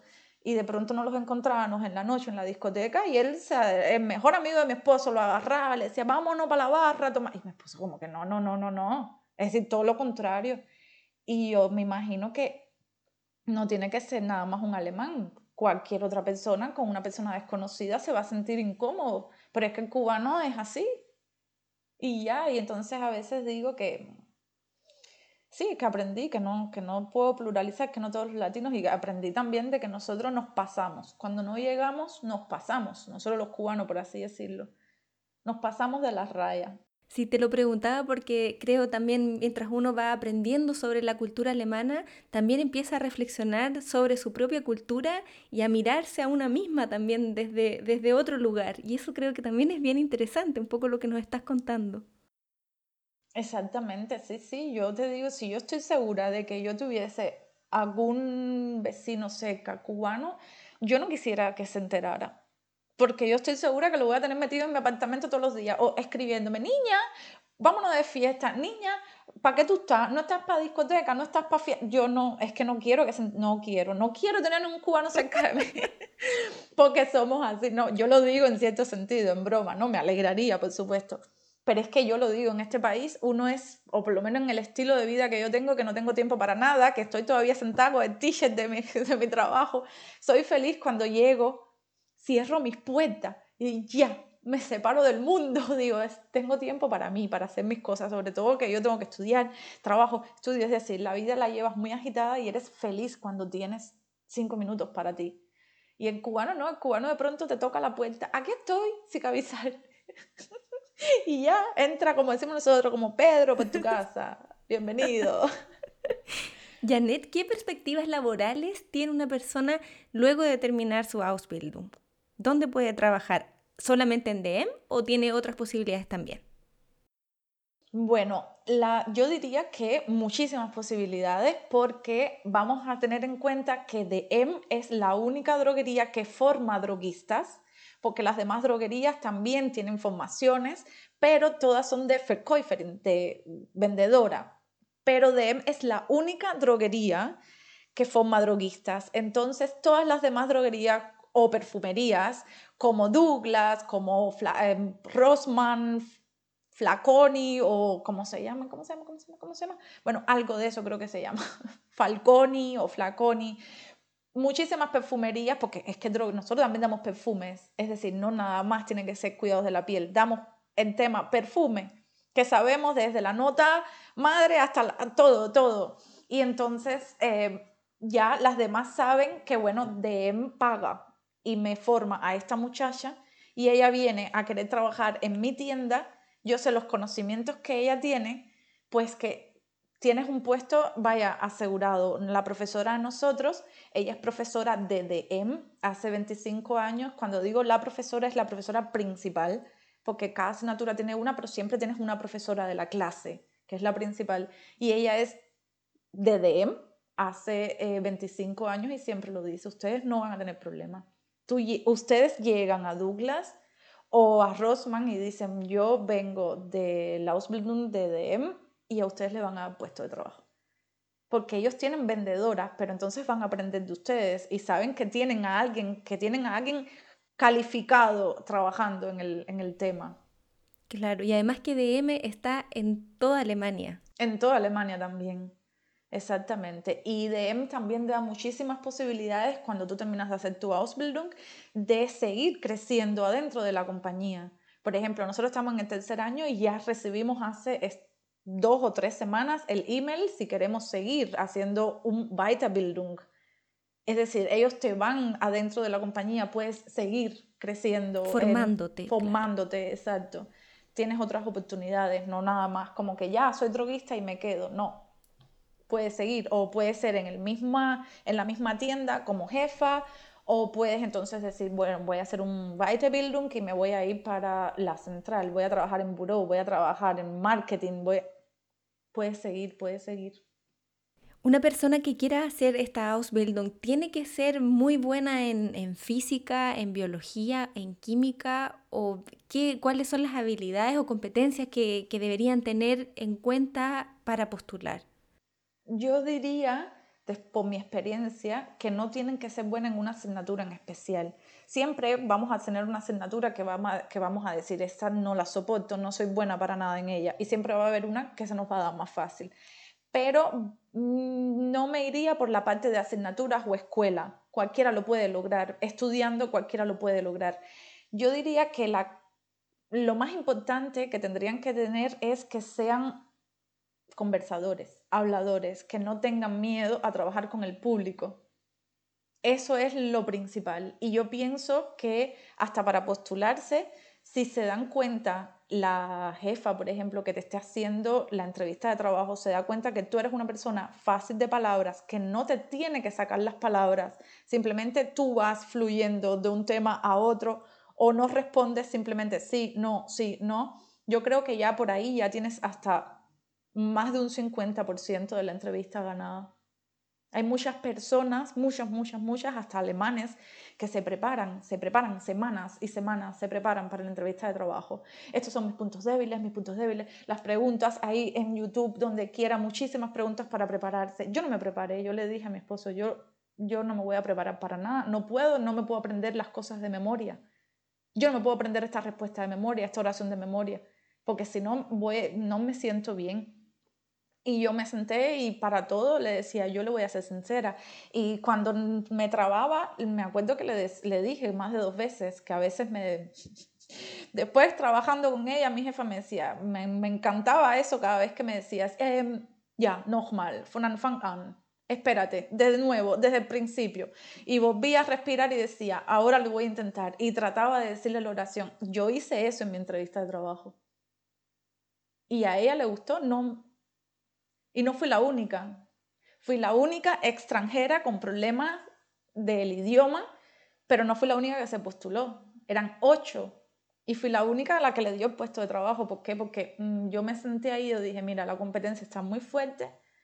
Yo no me voy a romper la cabeza aprendiéndome cosas de memoria. Hay muchos alemanes que se aprenden las cosas de memoria, entonces es lo peor porque para DM no puedes hablar robóticamente, tienes que fluirte las palabras los clientes llegan y te hacen preguntas que tú no puedes responder cuando te las aprendes de memoria. Tienes que hablar con ellos, saber cómo hablar con la gente, caerles bien, tratar de ayudarlos.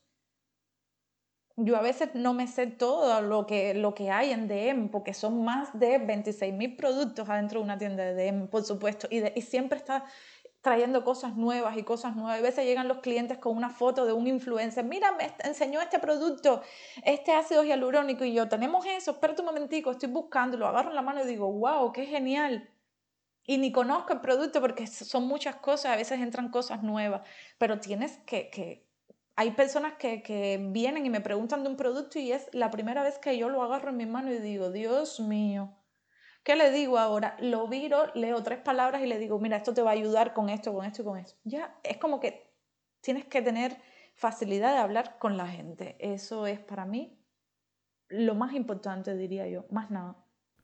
Y para ya ir terminando, no sé si quieres compartirnos a lo mejor algún consejo para alguien que está acá en Alemania o quizás fuera de Alemania y tiene la intención o de venir o quizás también de empezar una Ausbildung pero no están muy seguros. ¿Qué, qué les dirías en base a tu experiencia?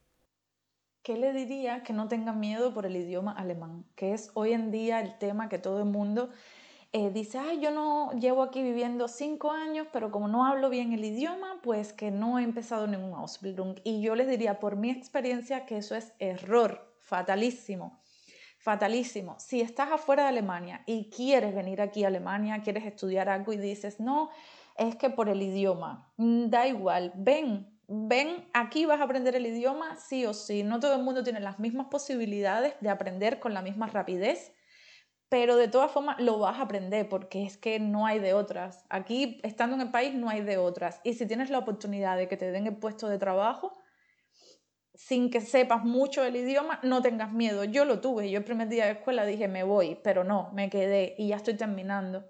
Y mi alemán se ha mejorado muchísimo. Tuve miedo, cualquiera lo puede tener, pero el miedo no te puede frenar. Ven, inténtalo, intentarlo es lo primero. Y lo segundo es el, tabú que donde quiera, no, es que mm, no, no puedo hablar bien, es que yo no me sé el idioma, es que yo, es que yo, esos, esos tabú que nos ponemos a nosotros mismos. De no, no, no, pero no va a ser porque no, pero si yo no lo hablo bien, ¿para qué me voy a presentar si no me lo van a dar? Yo también lo pensé, yo lo pensé, si lo acabo de decir, yo le dije a mi esposo, no me voy a preparar mucho porque es que la competencia está muy fuerte pero al final, si no me hubiese presentado, no me hubiesen dado el puesto. Me hubiese quedado como se quedan muchísimas personas que se responden a sí mismos, se dan sus propias respuestas sin dejar que, que la vida nos dé la respuesta. No, pero es que yo, si no hablo bien, ¿para qué me voy a presentar? Yo lo hice. Yo soy un ejemplo vivo. Yo lo hice, yo no hablaba bien.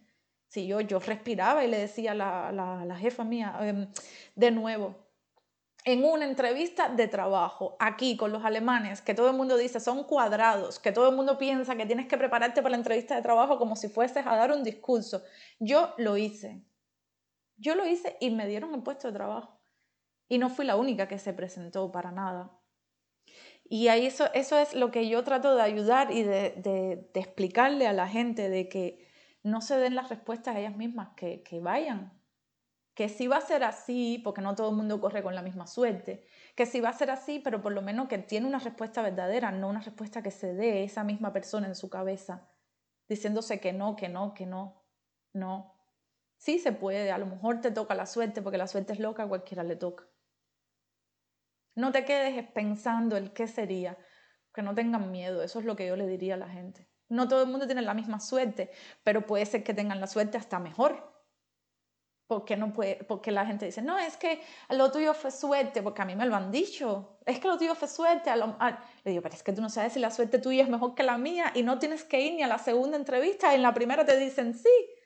¿Por qué siempre ese no? No, no puede ser. ¿Qué le dirías a la Janet que estaba en Cuba haciendo su año de, de servicio antes de, de, salir para Turquía y Alemania, ¿qué le dirías hoy? Ay, ay, ay. Que siga siendo la misma soñadora que era. que por eso está donde está. Le diría eso. Ay, nunca me habían hecho esa pregunta, se me hizo la piel. que siga siendo la misma soñadora, porque yo digo que esta vida que yo llevo ahora, yo la soñé. Yo la soñé, yo, yo, yo lo sabía, yo soy una persona que siempre sonrío, que siempre me estoy riendo, pero es que yo sabía que yo iba a tener oportunidades de crecerme en la vida, de, de vivir como ser humano, que en Cuba eso falta. Y siempre contenta y eso era lo que yo me soñaba para mí misma, para mi vida. Por eso le diría que siga siendo la misma soñadora. A esa Yane niña que siga soñando igualito, que creó su destino en su cerebro. Qué en sus sueños.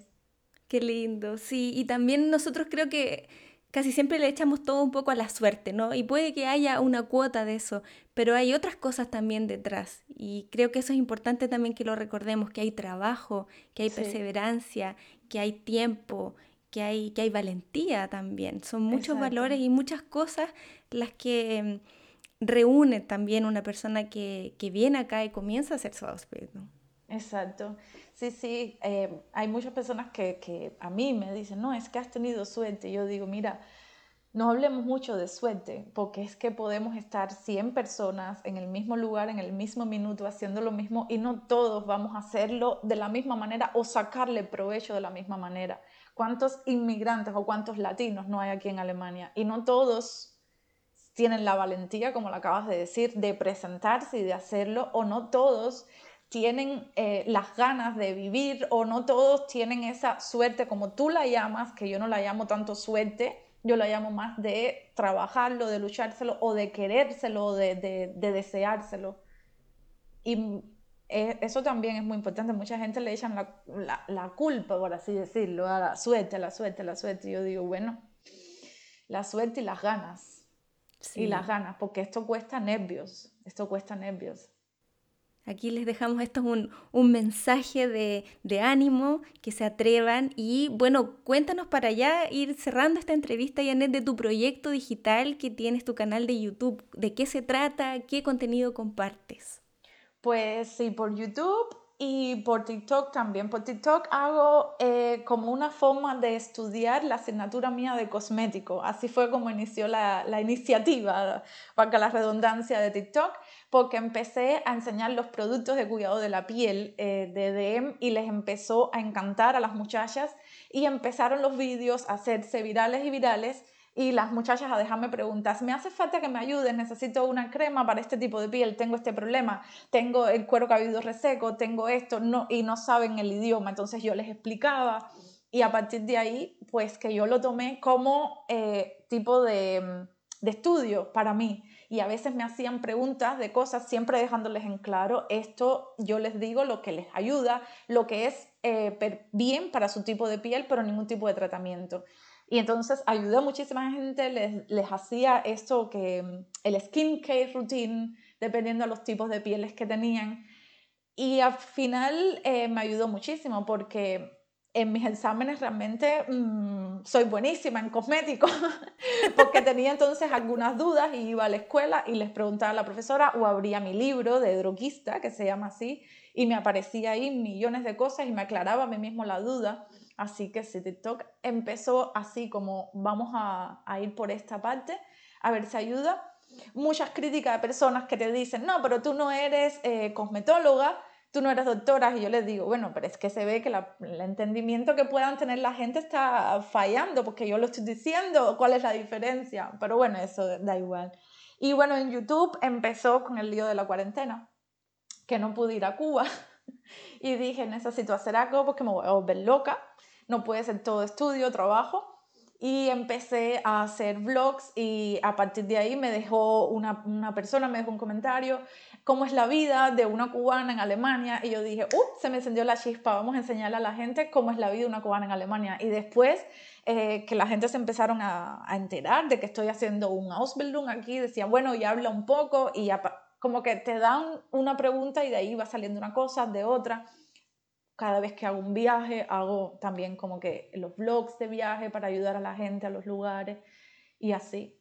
Es más bien como para desconectar mi, mi, vida real, por así decirlo, entreteniéndome en algo y también ayudando a gente y haciendo quizás un vídeo que la que no sé, es un vídeo sencillo, un vídeo simple de un blog, de un día a día, pues puede animarle el día a alguien o darle fuerza y decir, mira, eh, ella lo que ha logrado, yo quiero vivir así como ella y se levanta de la cama o de la silla y dice, pues vamos a ver si hacemos algo. Esa es la intención mía siempre, animar a la gente a ayudar, porque yo también, como lo dije, fui una niña soñadora y difícil que lo tenía los cubanos, dificilísima. Los sueños se nos ponen un poco... los sueños para todo el mundo son sueños, pero el del cubano es un poco más cerrado porque no ves la forma que, que se te vaya a cumplir. Mm.